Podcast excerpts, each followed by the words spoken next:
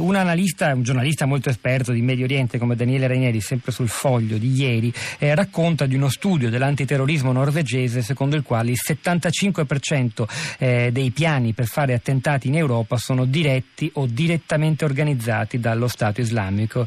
Quindi parlare di lupi solitari è spesso un errore, ormai questa è una tesi che va per la maggiore, anche il grande analista britannico Jason Burke, esperto di queste cose, eh, dice che i lone wolves, i lupi solitari sono un po' una, una una creazione immaginaria ormai.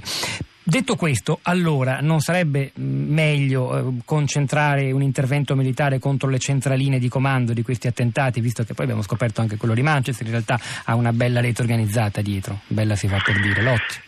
Ma eh, il, il, problema è che ci sono altrettanti esperti che eh, ci dicono che queste centraline di comando in realtà eh, o non ci sono o sono talmente eteree, diciamo diffuse, eh, che sono imprendibili. Eh, il, il, vero problema è che quando abbiamo a che fare con questi mondi assolutamente sconosciuti, eh, ci sono tanti che si passano, si spacciano per esperti e inondano poi diciamo, i nostri mezzi di comunicazione con analisi e teorie che nessuno ha la possibilità di andare effettivamente a controllare e quindi eh, dire, ci ritroviamo appunto da capo. Eh, mi consenta quindi di fare una piccola riflessione su questo, sul giorno dopo di questa tragedia. Diciamo. Di fronte a, a questo attentato eh, io noto che eh, ci sono due tipi di reazioni. Innanzitutto c'è la reazione di, dello sgomento, di chi non riesce a trovare le parole giuste per commentare il dolore, l'orrore di quello che è accaduto. E contemporaneamente poi invece abbiamo delle altre persone che le parole eh, le usano a sproposito e ci sono delle persone che eh, come dire, intervengono il giorno dopo di queste tragedie eh, ancora una volta con, dando sfogo a problemi che evidentemente ha, hanno nella loro testa. Insomma. Poi ci sono anche quelli che eh, usano strumentalmente, fanno cioè un uso politico della tragedia per avvalorare le loro tesi.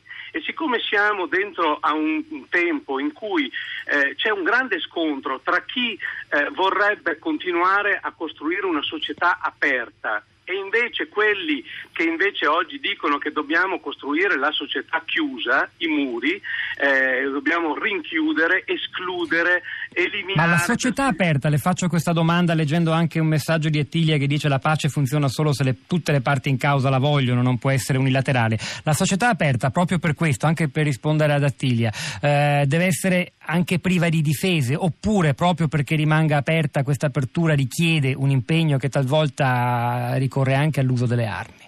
ma ci vuole un altro tipo di difesa.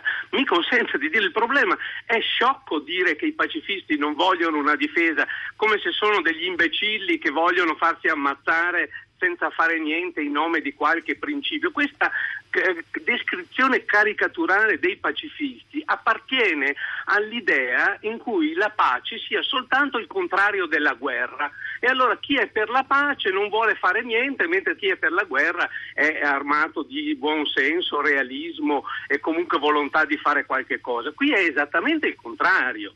Noi rivendichiamo il, di essere veramente dei realisti. Prendiamo esempio non da, teoria, ma da quello che, sta, eh, che è accaduto. Sono 16 anni che noi stiamo facendo la guerra al terrorismo, dopo, a partire dall'11 di settembre del 2001. Da allora abbiamo fatto la guerra in un sacco di parti del mondo, abbiamo costruito le armate più grandi del mondo, abbiamo sperimentato tutte le teorie possibili militari del mondo, perché non è che dire, ci svegliamo oggi, no? sappiamo quanti soldi e quante coalizioni e alleanze sono state fatte. Qual è il risultato?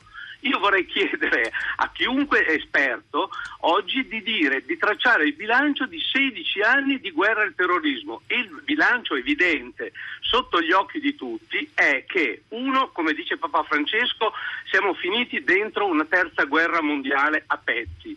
Due, il terrorismo che prima era localizzato in qualche parte, adesso l'abbiamo diffuso in tutte le parti del mondo perché si è dimostrato che distruggendo un regime e pensando di esportare la democrazia automaticamente si prova esattamente non solo la, certamente l'uccisione del dittatore, ma si porta anche la distruzione di uno Stato, così come è avvenuto in Libia, dove abbiamo fatto la guerra, abbiamo fatto in Iraq, l'abbiamo fatto in Afghanistan, in Siria, facciamo le guerre dappertutto dicendo che vogliamo il bene e poi invece provochiamo il terrorismo e la distruzione anche di quel po' di ordine che totalmente sbagliato, ma comunque diciamo, consentiva una qualche forma di gestione delle cose. Allora io non sono uno che rivendica che si stava meglio, il contrario. Noi dobbiamo andare avanti perché anche in quei paesi ci sono tutti i giorni bambini, donne, uomini che vengono massacrati dai terroristi e dalle bombe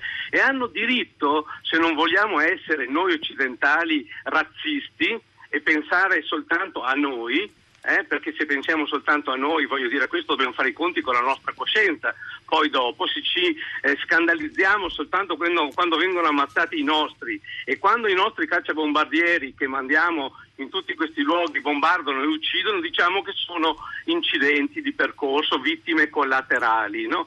Allora abbiamo bisogno di prendere sul serio quello che sta accadendo e abbiamo bisogno di cambiare strada.